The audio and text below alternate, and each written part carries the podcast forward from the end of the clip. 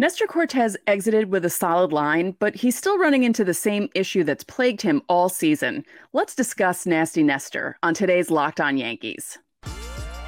You are Locked On Yankees, your daily New York Yankees podcast. Part of the Locked On Podcast Network. Your team every day.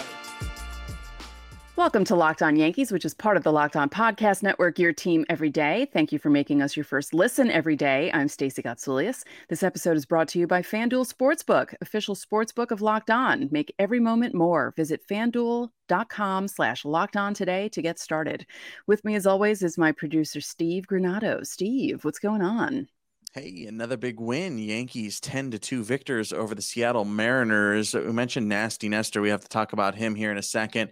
We have a preview for the finale, of course, coming up a little bit later on in the show.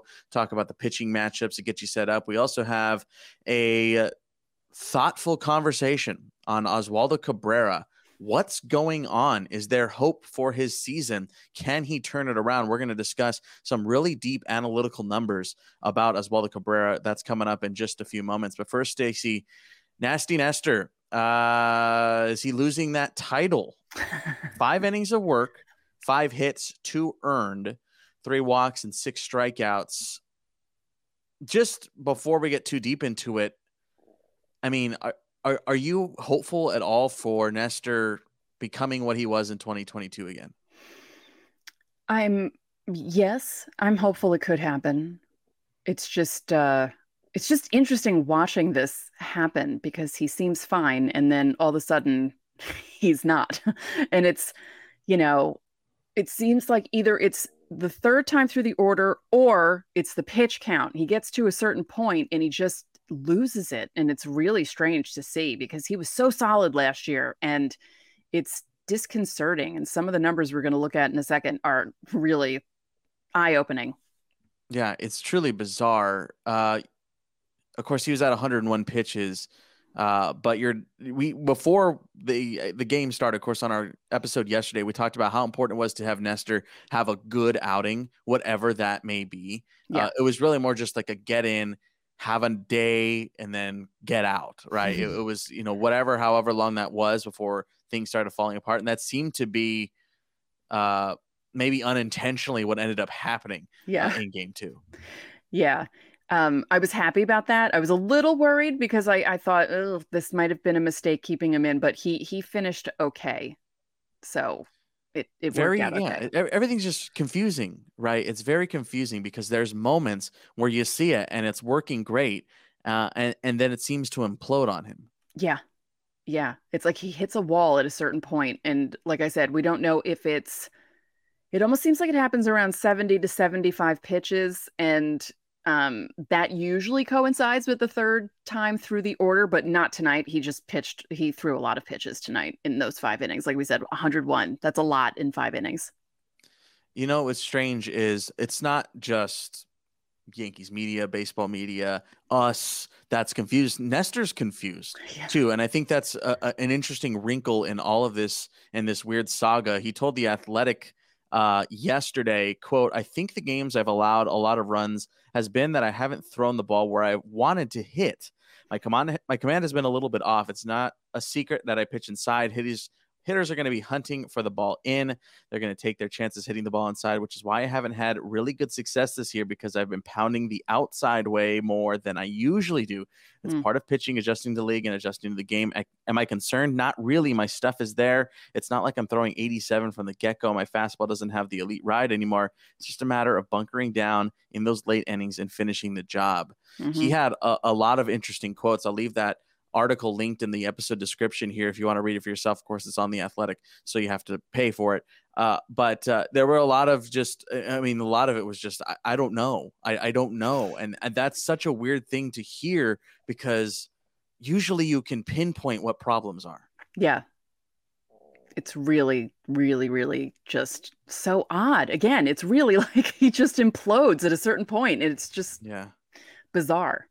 Yeah, hopefully he's able to figure it out. Let us know in the comment section if you're feeling hopeful about Nestor Cortes in 2023. Can he turn it around or what does he need to turn it around to? I feel like Nestor is the most important pitcher in the Yankees rotation this season. They need him. Uh, yeah. And that's not just because of injuries; they just need him. Uh, luckily for Nestor on uh, on game two, the offense showed up again, back to back nights with double digit run stace against a team that pitches well, uh, yeah, and against two pretty darn good pitchers this season. IKF with a big night. I mean, hello, four for five on the night, four runs driven in. Um, he had an RBI single. He had an RBI um, single in the, in the ninth, two runs batted in there, and his OPS on the season right now is six six six, which I thought was really funny. But he has hits in his last five out of six games, and he's just really stepping it up when the Yankees need him to. And it was really funny when he got that last hit in the top of the ninth. Uh, Derek, uh, Derek, I do that all the time. Gerrit Cole did the Wayne's World I'm not worthy bow toward IKF when he was on first, which I thought was hilarious. But he's really stepping it up. Um, they made a good point on the Yes broadcast. He could have, you know, just given up when, you know, because he knew he wasn't in the shortstop race during spring training and he could have just crawled it like, like curled into a ball and given up completely and he didn't. And you know what? I said it the other day i'm actually really loving this and i like that he's contributing. It's it's really great to see and he's really proving to be an important piece of the team right now yeah, of course. Uh, Anthony Volpe three run shot as well in last night's game. Uh, it seems like he kind of just has these one hit moments, right? Like it's it's kind of strange. Uh, you obviously want to see him turn things around and, and get more comfortable at the plate. I feel like we've been seeing that for a few months, but we anticipated this, of course, with mm-hmm. the lack of real AAA time uh, in his career. He did also have an error last night, um, which is starting to grow a little more concerning recently that's another conversation. Uh, wanted to shout out Jake Bauers too. Uh, it's another sac fly. He's been swinging it well here in this series. And then, I mean, here we go. Here's your nightly or daily Aaron Judge home run. I mean, come on, man. Come on. Yeah. yeah. He, um, Katie Sharp tweeted that he's on pace because he's hit, I think, it's 10 home runs in 18 games at uh, T-Mobile Park. Is that what it's called now? Yeah. And um, he's on pace. If he played there in 162 games at that current pace, he'd have 90 home runs. yeah, that's uh, not going to happen. No. Uh, pretty amazing though. I mean, I, am just gonna every day is just gonna go Aaron Judge homer. That's amazing. Yada yada yada, and then we just move on because that's just where we're at at this point.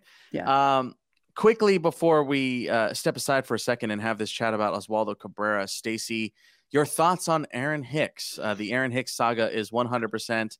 Uh, no ifs, ands, or buts. Complete now. Aaron Hicks picked up by the Baltimore Orioles. Yeah, yeah, that was unfolding in the afternoon on when uh, Tuesday, and just I, the Yankees don't play them late in the season because my biggest fear is when someone leaves the Yankees and goes to a fellow AL East team that they're going to play some part in destroying the Yankees' hopes at the end of the season. And I mean, he still could if he stuck around and they're playing a team that might knock the Yankees out or, you know, keep them out of a playoff spot. But who knows how long he's going to last. But good for him, for someone picking him up. And, you know, I hope he does do well as long as it's not doing well against the Yankees because I, I just wish nothing but the best for Aaron Hicks. He just had a, a bum ride here. It was just a bad experience. Yeah, we obviously send our well wishes out to Aaron Hicks, uh, and hopefully he has uh, has a resurgence. So best of luck, buddy. Uh, mm-hmm. Hey, drop your questions for Fan Mail Friday in our comment section here on YouTube. You guys already know the drill. You can catch the Mariners series in the finale tonight on Sirius XM. Just download the Sirius XM app. Coming up, we are going to talk about Oswaldo Cabrera and try and figure out what in the world is going on. Why has he not been successful this season?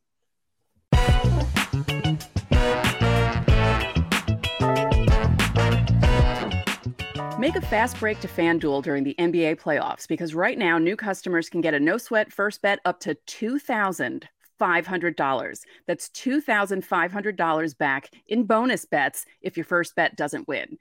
FanDuel has great promotions every day. It's a safe and secure app that pays your winnings instantly, and there's no better place to bet all the playoff action than America's number one sports book. And hey, we're up to the finals.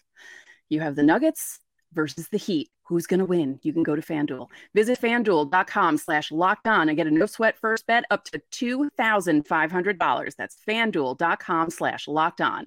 FanDuel, official sports betting partner of the NBA.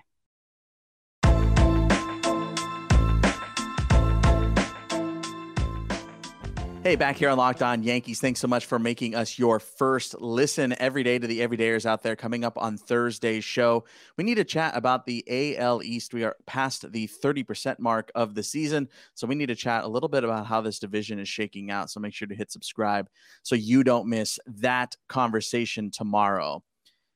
Stacey, we have a very important conversation to, to have here today, and it has to deal with Oswaldo Cabrera. Look, I love Oswaldo. I want to get that out of the way right away. You know me, if you're a new person here, I was with the Rail Riders last season and I quickly fell in love with Oswaldo. He was the brightest star, both like on the field and just as a human being on that team. Like it, it was evident that he's special. And I still feel that way. He's a very special and talented ball player and a very nice, just great all around guy. Um, so I think that's important to get out front. Like that's where we're coming from.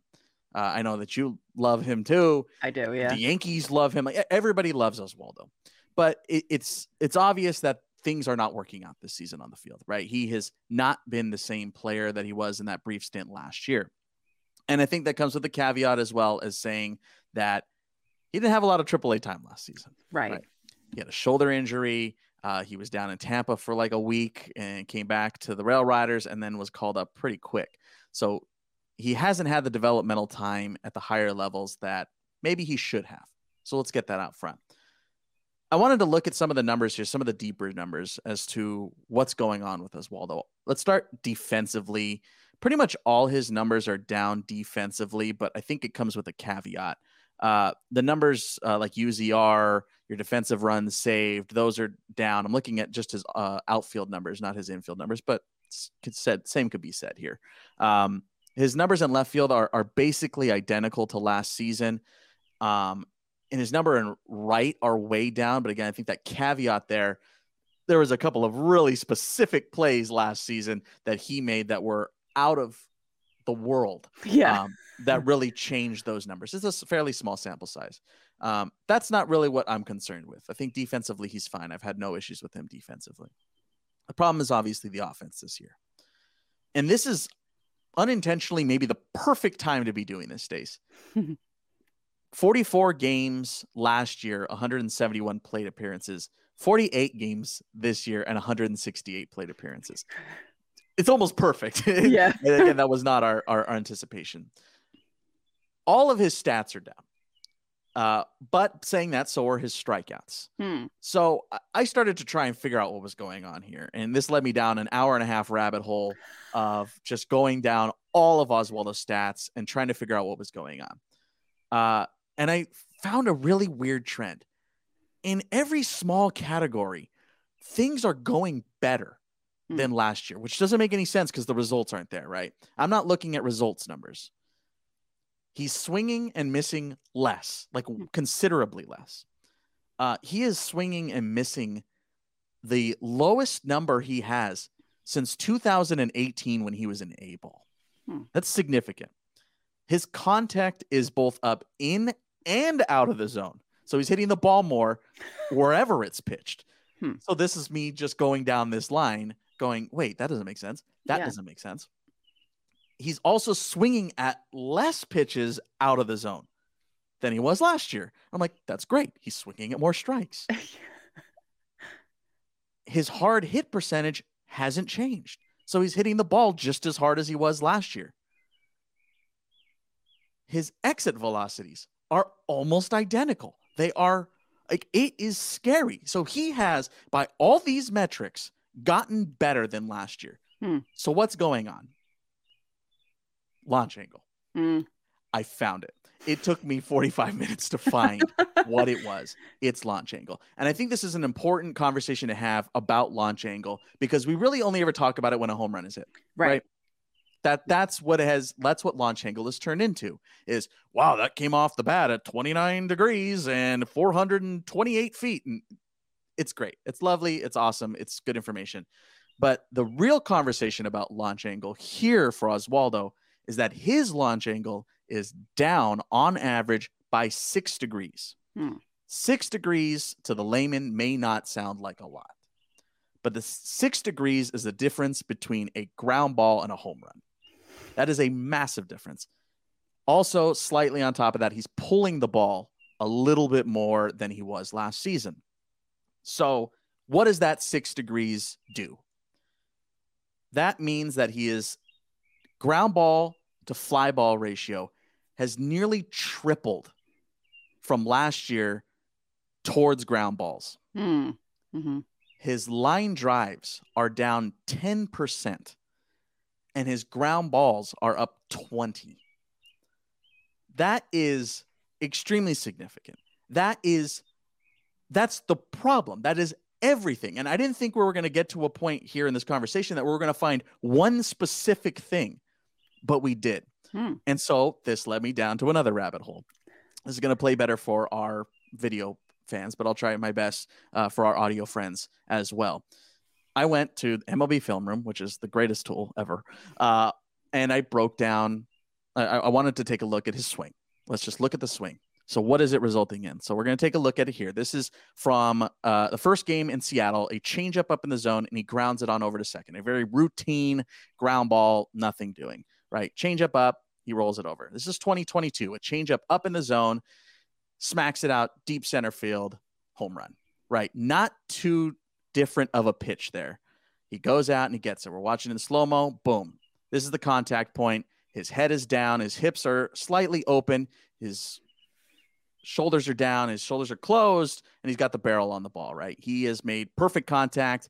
And uh, again, results in a homer. Let's compare it to game one. It's slightly different. Hmm. The hips have slightly opened. His back knee has slightly dropped. And his shoulder is slightly flown open, just a hair. I mean, it is minuscule. But you see where the bat and the ball meet now. As opposed to the middle of the barrel towards the top, it's now the bottom of the barrel. Yeah, And again, this is your six degrees that has changed everything for Oswaldo this season. It is again so, so minuscule. And yes, those are two pitches, different pitchers, different ballparks, different results. But I think it goes to show for me here is Oswaldo is not far. right. The results again are not there. I mean, you're looking at it, and it's like he's batting 198 or whatever the number is, right? And that's a very easy number to look at and be upset about. But this is where I'm getting at. Oswaldo's not far from being what he was last year. And again, with everything else, the hard hit percentages, the exit velos, the the plate discipline, all that stuff is better, which means he's not far away from being a better player than he was last season. Again, the results are not there, and I completely understand that. But when you look at it a little bit further, he's not far.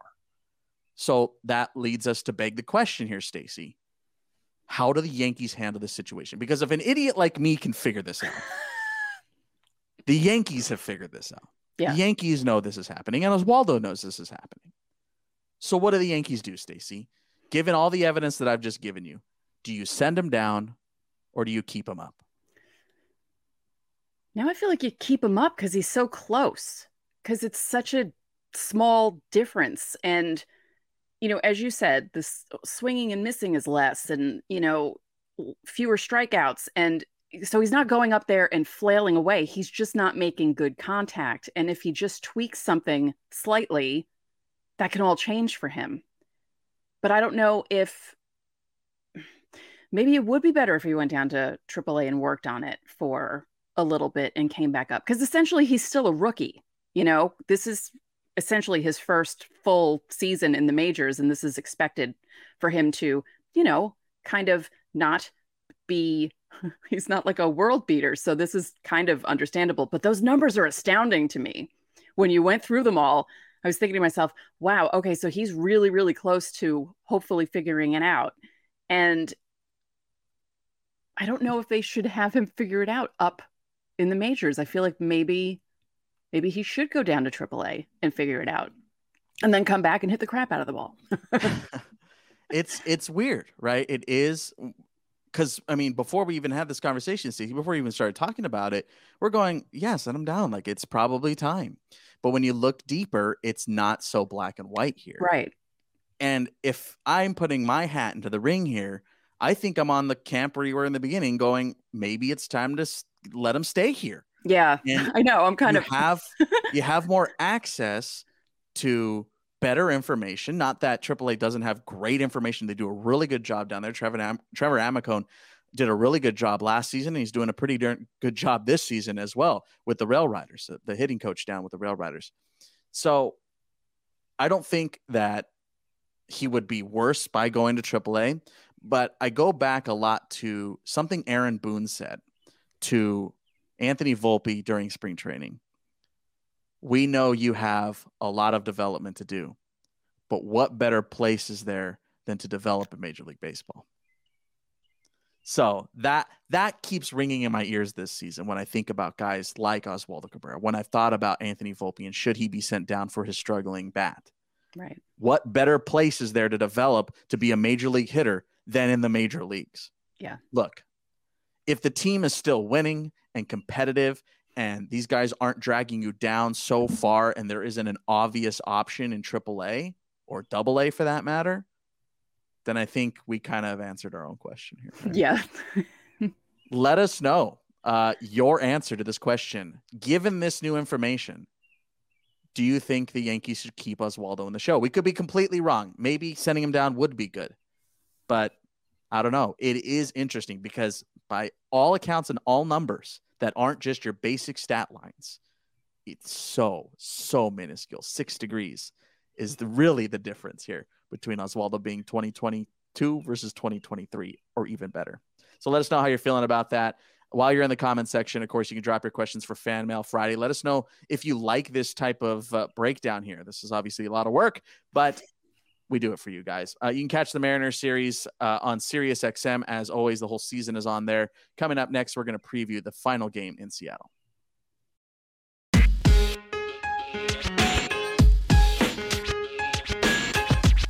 Back here on Locked On Yankees, Stacey pitching matchup uh, for the finale on Wednesday. Clarke Schmidt versus Luis Castillo. How are you feeling about Clarke Schmidt these days? I'm feeling better. You know, he keeps hitting five innings. I mean, that's good. Yeah. yeah. I noticed something. I didn't. I, maybe I'm dumb. No, I am dumb. No. I'm dumb, and I didn't notice something Oh, no. until now. Clarke has abandoned his fastball. He's not throwing his fastball anymore. Huh. He's throwing his. He's throwing a The cutter. Cutter. Oh, he, okay. Yeah, because he was kind of working on that in the beginning of the season and it wasn't working that well for him. So that's interesting. and I think that may be part of the struggles here. Hmm, The fastball wasn't good last year. right. It just wasn't. It, it was being hit a lot. but by comparison to his cutter this season, I think we have we're at the point of the season now where the data is starting to you know feel itself out, which is really nice because it gives us way more to go off of. Yeah. Uh, but yeah, his, his cutter has been worse than his fastball. So I don't know if that will ever change. I don't know how long you give that cutter. Yeah. It's tough. It's tough to say. Uh, we'll see. I mean, is he's going to keep throwing it until we see otherwise? But I, again, I can't believe I just didn't even notice that he just stopped throwing his fastball. It's like 0.2 percent of pitch selection or something dumb like that. I was like, oh, so he's just not throwing it then. Well, I can't believe it's May 31st and he's still in the rotation, but that's a whole other. That's a that's a whole different can of worms. Uh, Luis Castillo, fastball, sinker, slider change. Uh, the big, I think, the big thing for for Luis Castillo and his success is the difference between his fastball and his sinker. They come out of the same arm slot. Mhm. They come in within a mile of an hour uh, of difference, Hmm. and uh, they move different at the end. Seems pretty simple. Uh, Yeah. His sinker has some very late zip to it with some arm side run to the right hand side, um, but his fastball doesn't. So that that's the the key to success right there is the fastball sinker co- combo, and uh, we'll see if that continues. He's had a good season this year. Um, we were kind of talking about it before. I don't think he's God's gift to man. Uh, that uh, that the Reds made him out to be at the trade deadline last year, but I mean he's a good pitcher. Yeah, oh, yeah. and, Uh, you know he's he's pitched well this year. Yeah. As we said before we were recording, he's a solid two. Yeah. But they were making him out to be an ace of all aces. Right. Yeah. Yeah. That kind of bothered me last season, but I mean, he's a great, he's, he's great. And, you know, the Mariners are lucky to have him in their rotation. You But- sound there's there's some jade in that just a little bit, just a little bit. Just thinking about moves that the Yankees made at the trade deadline that haven't worked out, and uh, yeah, there's a little bit of yeah. resentment. Uh huh. I can't help it. no, I can't fair. help it. That's fair. Um, what do you what? What's your favorite pitch? I need to know this because you're really into looking into pitching uh, data and stuff. Like, what pitch do you like seeing be like thrown by a guy? Because I I have a pitch that I love, but I want to know what you like. So, my favorite pitch of all time, ever since I've understood what a pitch was, um, has been Clayton Kershaw's curveball. Mm. There is nothing more beautiful uh, than when that thing is working right, which it works right a lot. Um, yeah, that that that's before I even started diving into this world of analytics and and and how the science of pitching. Yeah. Just the way that thing moves has been, I, I love it. Uh, I also, as the Angels fan in me, uh, Hmm. really like Ben Joyce's fastball right now. Uh, very into 103 running away. I mean, these guys are just unbelievable with the velocity now. It's Yeah. just crazy. I always like sliders and splitters, especially if they're working really well. Just like when certain pitches dive at the end and really fool Oh, yeah. someone and they work like a wiffle ball. Cause it reminds me of playing wiffle ball with my Yeah. Guy neighbor friends that I used to like I I would play wiffle ball with the guys in the neighborhood and it just some guys pitches like Adam Ottavino when he was with the Yankees like his balls just dove in different directions and it's just amazing that you can make a baseball do that and it's not a wiffle ball with lots of holes in it doing it. It's just it's amazing to me what these guys are capable of doing now. And I wonder what players from 100 years ago would think seeing the movement Couldn't of the touch it. balls no and the velocity they would they'd walk away they'd be like okay i'm done i'm not doing this Uh, I I will go along with your sentiment of a splitter. I like a splitter a lot. I love a Japanese splitter, uh, unless tanaka Ah, I uh, love this unless it's in uh, a World Baseball Classic final against Mike Trout. Uh, then I don't like then I don't like a Japanese splitter. Let us know in the comments what's your favorite pitch. Uh, is it as specific as mine, or I'm just like this guy's curveball exactly, uh, or are you more just like, dude, give me 104 on the gun? Uh, I mean, I, I'm fascinated by the world of pitching. Uh, Yeah. It has become an, a, a, a secret obsession, maybe not so secret now, uh, obsession of mine. Uh, while you're in that comment section, you can always drop questions for us for Fan Mail Friday. We are answering your questions on Friday's show. The Mariners series wraps up on Sirius XM. And of course, coming up, we're going to chat about the AL East uh, in Thursday's show. Yankees have an off day and a travel day to Los Angeles. So make sure to hit subscribe and be a part of that conversation. That's going to do it for today's episode. I'm Steve Granado. and i'm Stacey gotsulias we'll see you tomorrow